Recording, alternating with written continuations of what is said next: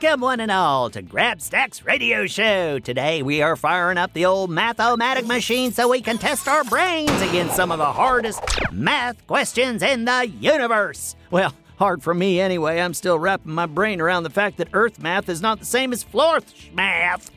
When you do schmath, you usually end up with a waffle and maybe some blueberries on top, but with Earth math, that's usually a number.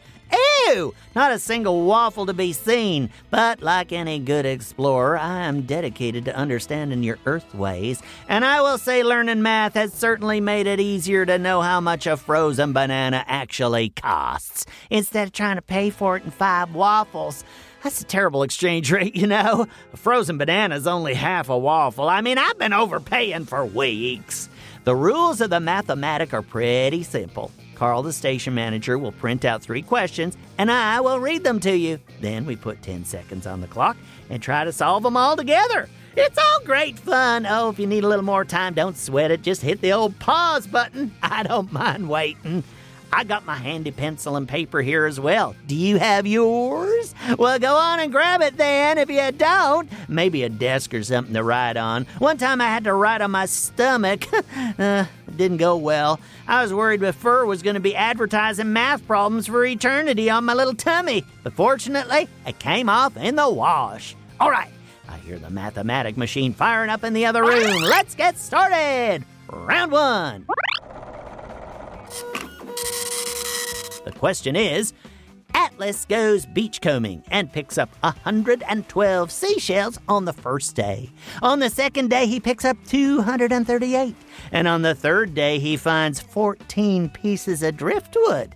How many shells does he collect over all three days? 10 seconds on the clock. Let's go, people!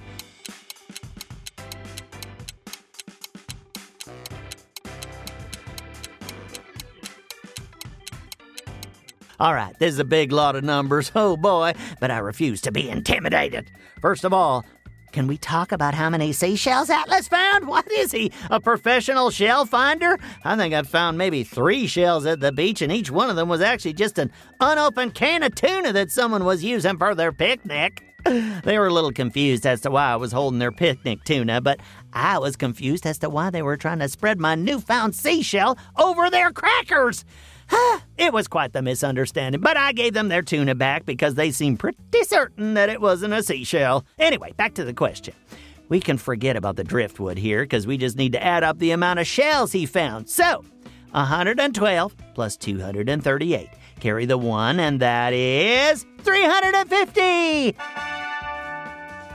Atlas found 350 seashells at the beach. Whew!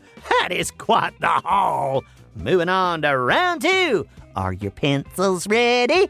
Let's do this. Round two. The question is to take his shells home, Atlas needs to put them in buckets. Each bucket can hold 50 shells. How many buckets does he need? 10 seconds are on the clock. Here we go! Oh boy, oh, this is getting dicey. I know we have to divide, but those are some big numbers. Carl, can I get a hint over here? Carl, Put down that tuna sandwich and help me. Hey, are you eating tuna because of the story I just told? What, you are? Oh, well, in that case, I'm, I'm flattered to be so influential in your life. You're welcome for the genius lunch ideas, but hey, hey, hey, where's my hint? Oh, Carl is saying to take the zeros off of 350 and 50 so the numbers don't look so big. Ooh, okay, let's give that a shot. If we take the zeros off, then it's just 35 divided by 5, which is 7. I know that one. Does that mean that 350 divided by 50 is also 7? Carl! Oh, it does? Oh, wow, okay. Then we got the right answer, folks. Atlas needs seven buckets to take all of his shells home. Oh, we almost flubbed that, but we didn't. Still going two for two. Let's keep this energy going for the final round. Round three. Question is when Atlas gets home, he realizes he only has space for a hundred shells on his shelves. How many shells does he need to give away so he can fit them all in his house on shelves?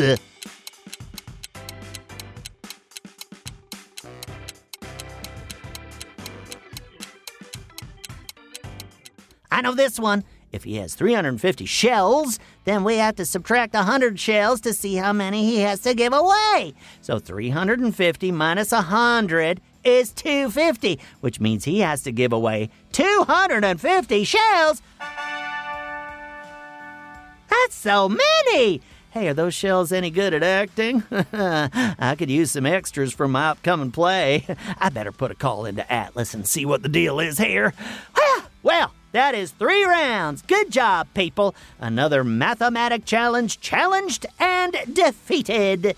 Oh, don't forget to come back tomorrow for our weekly Riddle Fest, where instead of challenging our ultra numerical math brains, we challenge our twisty turny puzzle brains. Oh, and while you're waiting, do you like spooky stories that make you shiver? Well, then you will love R.L. Stine's Story Club. You can find episodes at www.gokidgo.com or wherever you listen to your podcasts. See you next time. Grabstack signing off. Go, kid, go.